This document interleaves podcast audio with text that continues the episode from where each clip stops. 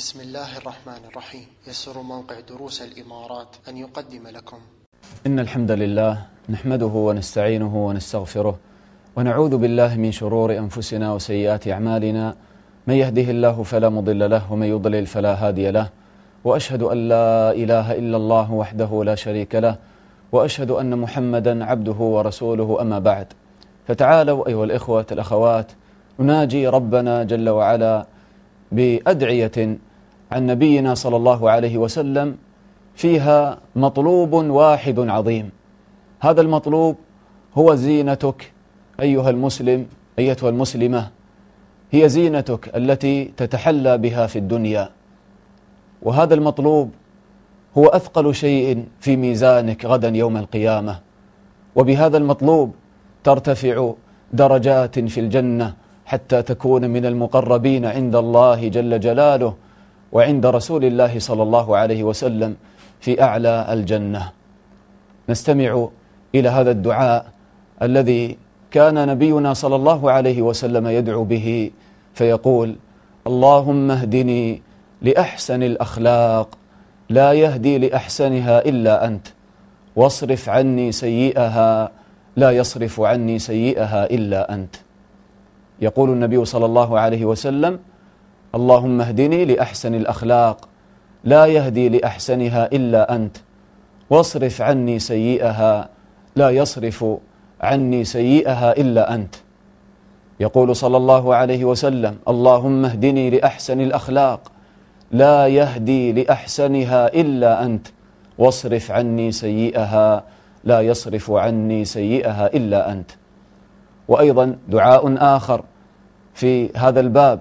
يقول النبي صلى الله عليه وسلم اللهم إني أعوذ بك من منكرات الأخلاق والأعمال والأهواء والأدواء. اللهم إني أعوذ بك من منكرات الأخلاق والأعمال والأهواء والأدواء.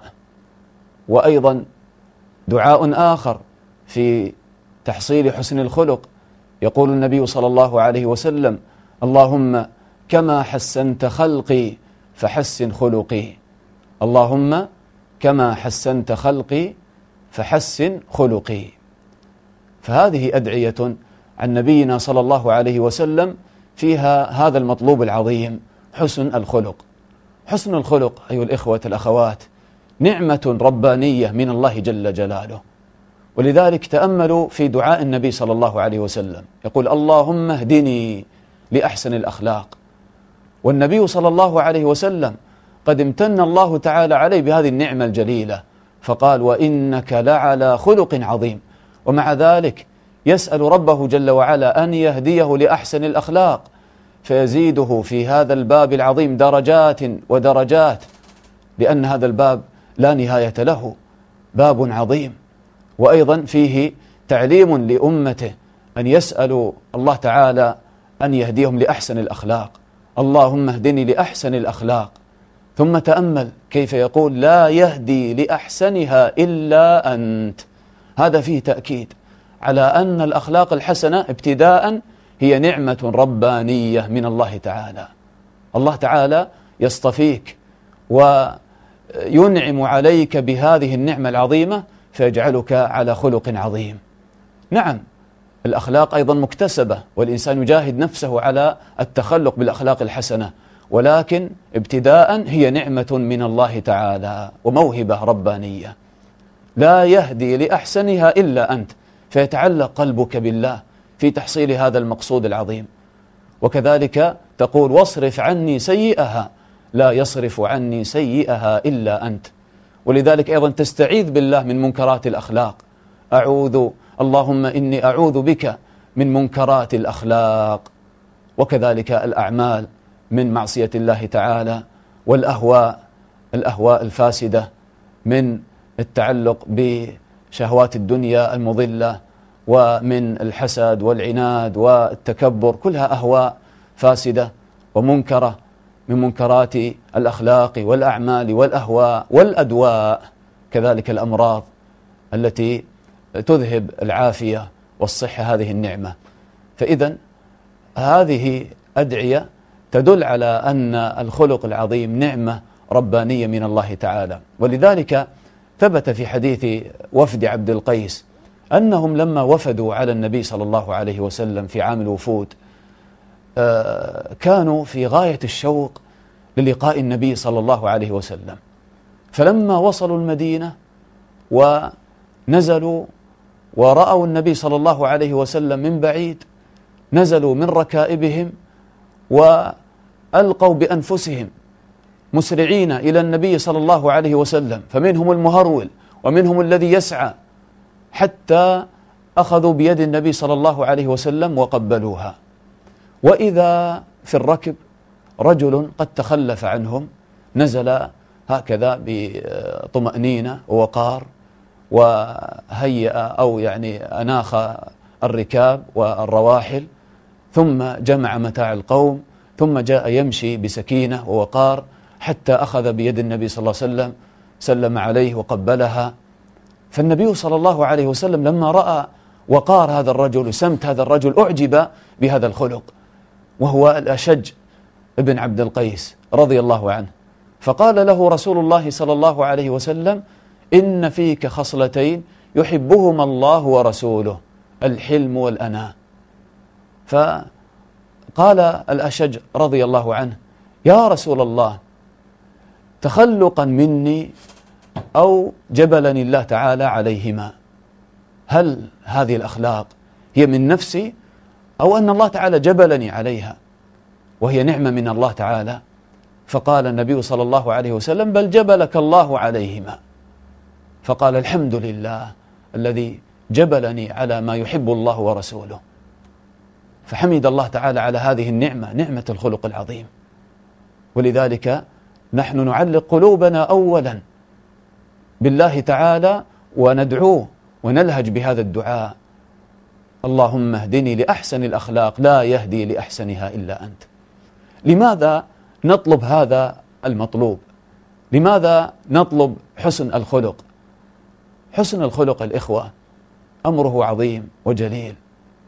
أولا صاحب الخلق الحسن محبوب عند الله جل جلاله وعند رسول الله صلى الله عليه وسلم ومن المقربين عند الله وعند رسوله صلى الله عليه وسلم.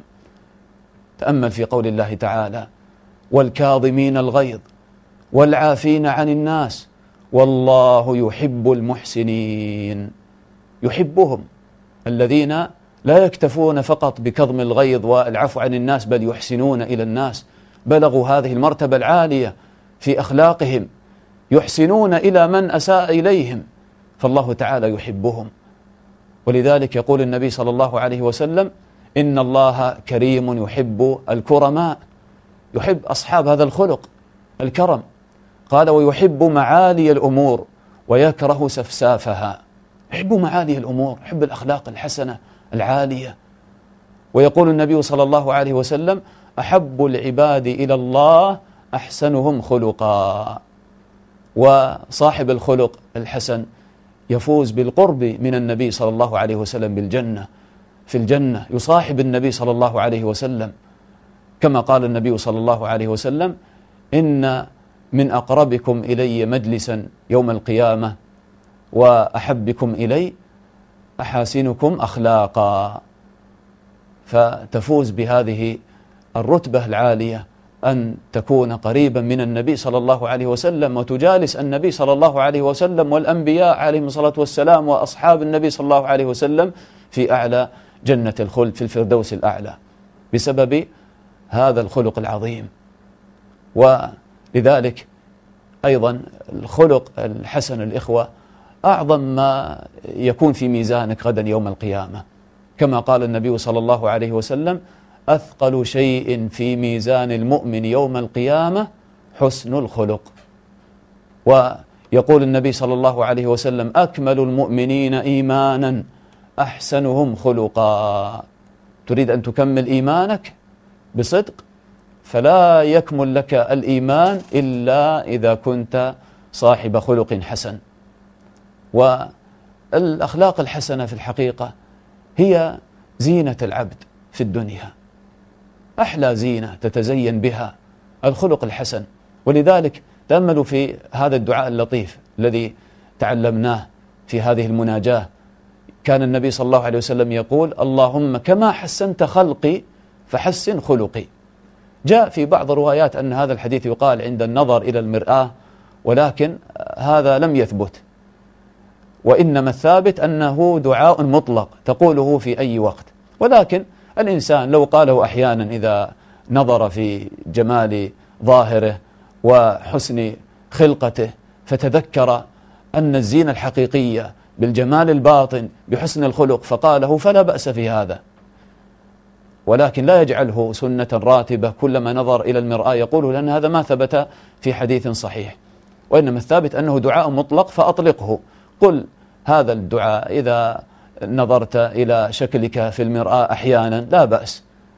وقله في أي وقت والهج بهذا الدعاء. اللهم كما حسنت خلقي لما تتذكر الجمال الظاهر.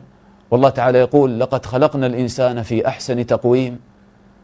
فلما تتذكر حسن الخلق في الظاهر فتسأل الله تعالى ما هو أعظم من ذلك.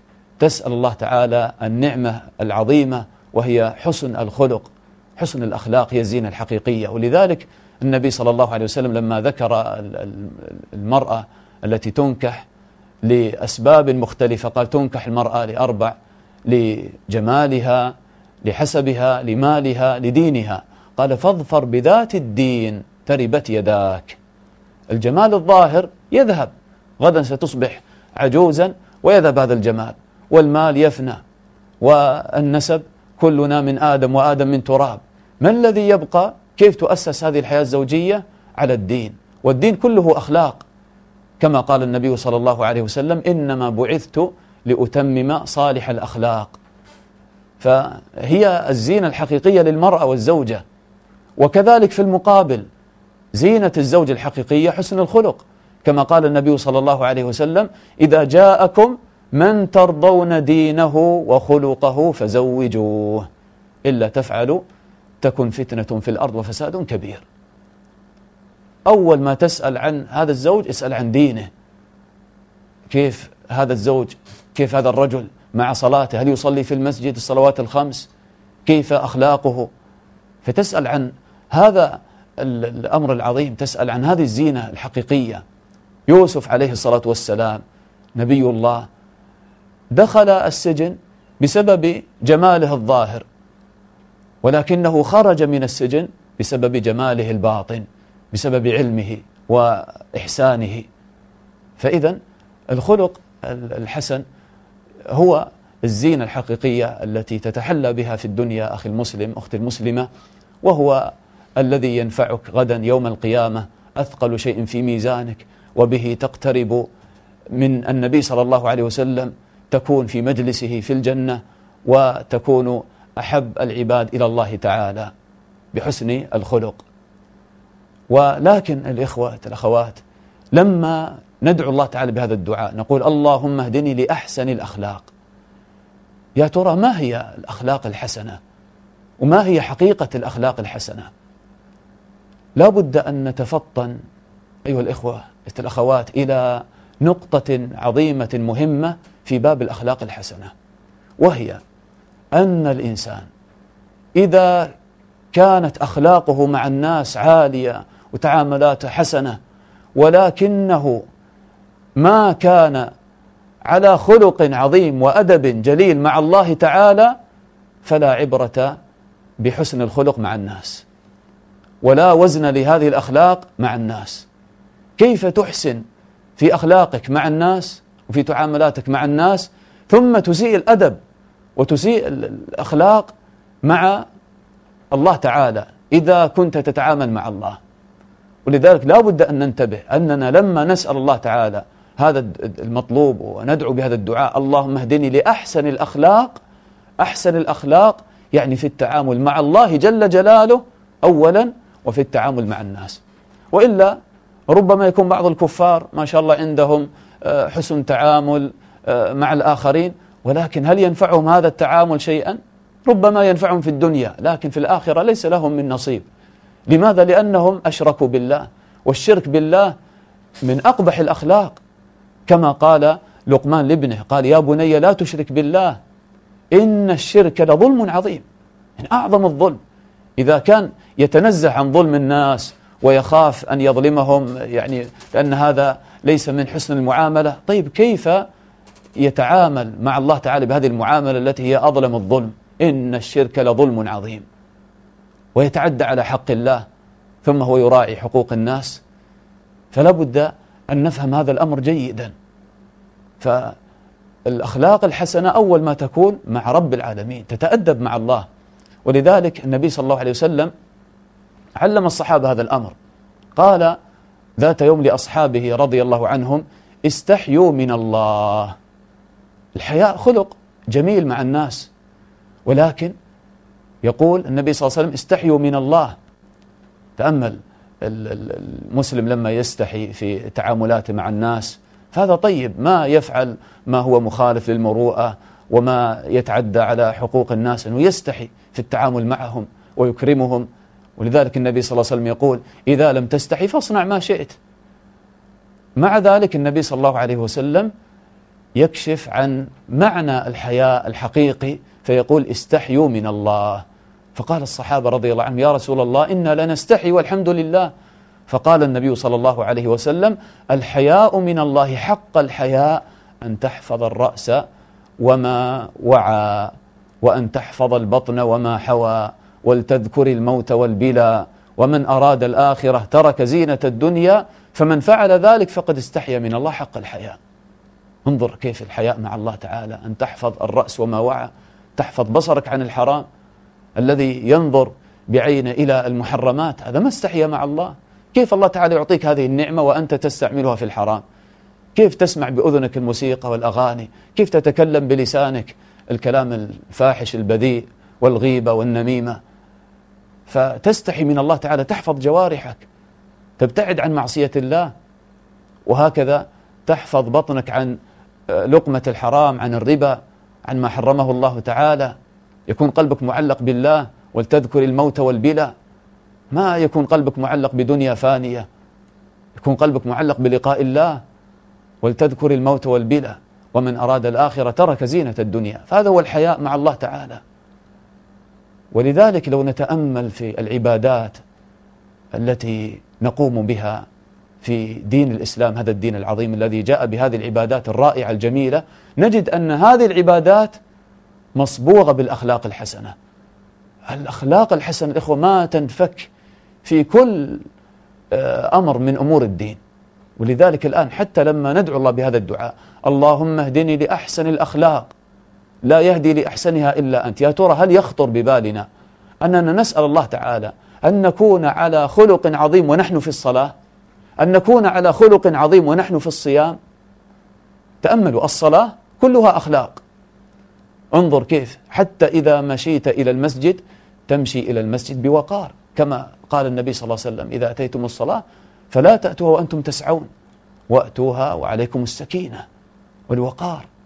يعني هذا من الأدب مع الله. لما تمشي إلى بيته تمشي بسكينة. كيف تدخل المسجد بقدمك اليمنى تأدبا مع الله؟ إذا وقفت في صلاتك.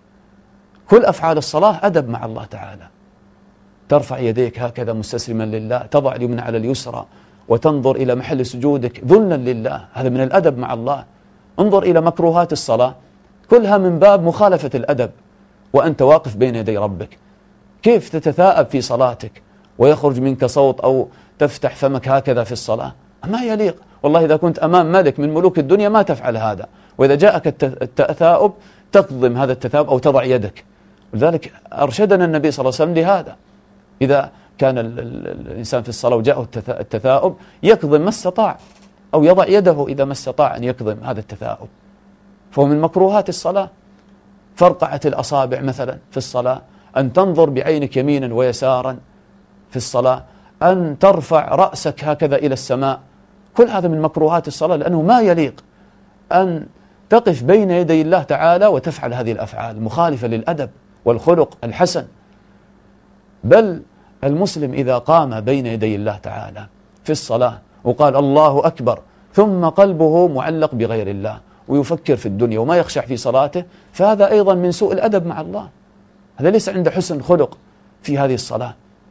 بالله عليك لو ذهبت إلى ملك ولما وصلت إليه وقفت أمامه إذا بك تعطيه قفاك وتكلم خدمه. ماذا سيقول عنك الملك؟ يقول هذا ما عنده أدب أخرجوه من المجلس. فكذلك الذي يدخل على الله في الصلاة ثم ما يلتفت إلى الله تعالى وإنما يلتفت إلى الدنيا. كأنه يكلم خدم الملك. ومن لا يساوي شيئا عنده. فهذا حال الذي ما يجاهد نفسه على الخشوع في الصلاة ما يتأدب مع الله. وهكذا باقي العبادات. الزكاة يبطلها سوء الخلق. انظر تبطل هذه الزكاة ويحبط أجر الزكاة بسبب ماذا؟ سوء الخلق. كما قال الله تعالى يا أيها الذين آمنوا لا تبطلوا صدقاتكم بالمن والأذى.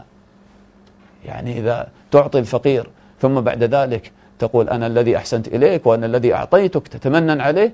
هذا خلق فاسد أبطل هذه العبادة وأجرها. وكذلك الصيام حقيقته أخلاق حسنة. حتى قال النبي صلى الله عليه وسلم من لم يدع قول الزور والعمل به والجهل فليس لله حاجة في أن يدع طعامه وشرابه. يعني إذا ما بتتخلق بالأخلاق الحسنة في صيامك فالله تعالى ما يريد هذا الصيام. ولذلك أخبر النبي صلى الله عليه وسلم عن الصائم أنه قال فإن سابه أحد أو شتمه فليقل إني صائم إني صائم. إني صائم. ما أفسد صيامي بالأخلاق الفاسدة فأرد عليك. وكذلك الحج. الحج ماذا قال الله تعالى فيه؟ قال فمن فرض فيهن الحج فلا رفث ولا فسوق ولا جدال في الحج. لا جدال. والجدال بالباطل من الأخلاق الفاسدة. وهكذا انظر إلى كل تعاملات الدين. في البيع والشراء تدخل الأخلاق الحسنة. لا يبع المؤمن على بيع أخيه. هذا يؤدي إلى العداوة والبغضاء.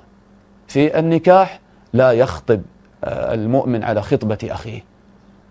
آه، من غشنا فليس منا. يقول النبي صلى الله عليه وسلم أدي الأمانة إلى من ائتمنك ولا تخن من خانك. حتى مع الخائن ما تخونه. أخلاق حسنة. يقول النبي صلى الله عليه وسلم تبسمك في وجه أخيك صدقة. في كل أحوالك. ويقول صلى الله عليه وسلم المؤمنون هينون لينون. كالجمل الأنف. إن قيد انقاد. يعني المؤمن هكذا كالجمل الأنف. إذا قيد انقاد. ما يكون عنده يعني نفور واستعلاء. يكون متسامحا هينا لينا مع الناس. ليس بصعب الشخصية. أخلاقه حسنة. فهكذا الإخوة المسلم لما يسأل الله تعالى هذا الدعاء هكذا يوسع مداركه في فهم هذه الكلمة اللهم اهدني لأحسن الأخلاق في كل تعاملاتي في كل أموري في عبادتي في تعاملاتي مع الله في تعاملاتي مع الناس في بيعي في شرائي في زواجي مع أهلي. النبي صلى الله عليه وسلم يقول خيركم خيركم لأهله وأنا خيركم لأهله. فأولى من تتخلق معهم بالأخلاق الحسنة أهلك وزوجتك وأولادك لأن بعض الناس ما شاء الله مع أصحابه تجده يبتسم ويضحك وحسن الخلق ولكنه إذا دخل بيته يقسو على زوجته ويصرخ ويتأمر عليهم ويستعلي عليهم ولا يرحم أولاده ويعطف عليهم. ما الفائدة؟ كأن هذه الأخلاق الحسنة فقط إنما تفعلها في الظاهر لأجل الناس ما تبتغي بها وجه الله. إذا نسأل هذا الدعاء فنوسع مداركنا في فهمه. اللهم اهدنا لأحسن الأخلاق لا يهدي لأحسنها إلا أنت. طيب كيف يهدينا الله لأحسن الأخلاق؟ لا بد الإخوة أن نجاهد أنفسنا على الأخلاق الحسنة مع الدعاء. ونتذكر أنها نعمة من الله. لا بد أن نجاهد أنفسنا. الأخلاق الحسنة ما تأتي هكذا. طيب إذا ما فزت مثلا أو رزقت ببعض هذه الأخلاق الحسنة. هل تهمل نفسك وتجعلها نفس آه، هكذا أخلاقها فاسدة؟ لا لابد أن تجاهد نفسك. كما قال النبي صلى الله عليه وسلم إنما العلم بالتعلم. ثم قال وإنما الحلم بالتحلم. الحلم وكتم الغيظ أن يعني تصبر نفسك على هذا. وإنما الصبر بالتصبر. فلا بد أن تجاهد نفسك. قد تقول هذا يثقل على نفسي. يعني واحد يسبني ويشتمني. أقول له جزاك الله خيرا سامحك الله. هذا ثقيل على النفس. ولذلك الله تعالى يقول ادفع بالتي هي أحسن. فإذا الذي بينك وبينه عداوة كأنه ولي حميم وما يلقاها إلا الذين صبروا. وما يلقاها إلا ذو حظ عظيم عند الله تعالى. لابد أن تصبر نفسك. وما الذي يصبر الإنسان على هذه الأخلاق الحسنة؟ سر الأخلاق الحسنة الإخوة في كلمة واحدة وهي الإخلاص لله.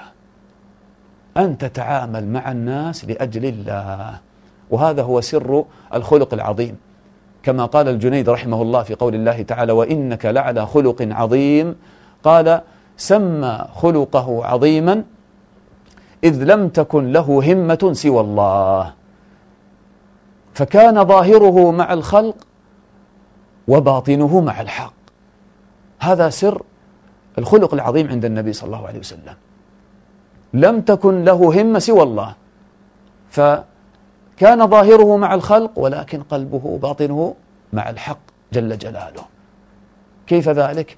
انظر النبي صلى الله عليه وسلم يقول من أحب لله وأبغض لله وأعطى لله ومنع لله فقد استكمل الإيمان. وأكمل المؤمنين إيمانا أحسنهم خلقا. النبي صلى الله عليه وسلم ما غضب لنفسه قط. وما ضرب بيده امرأة ولا خادما قط. إلا أن يجاهد في سبيل الله يغضب لأجل الله. يقول أنس رضي الله عنه خدمت النبي صلى الله عليه وسلم عشر سنين فما قال لي أف قط. يتعامل مع الله تعالى. هذه أخلاق الأنبياء. النبي صلى الله عليه وسلم كم آذاه قومه وضربوه وشتموه وأخرجوه من بلاده من مكة فلما رجع إليهم منتصرا وتمكن منهم قال اذهبوا فأنتم الطلقاء. الله أكبر. انظر إلى الكرم والعفو والصفح. فما كان منهم إلا أن دخلوا في دين الله أفواجا. هكذا تصنع الأخلاق الحسنة.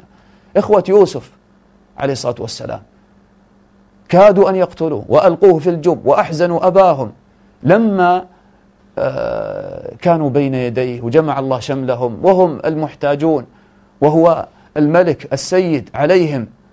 قال لا تثريب عليكم اليوم ما أعاتبكم اليوم.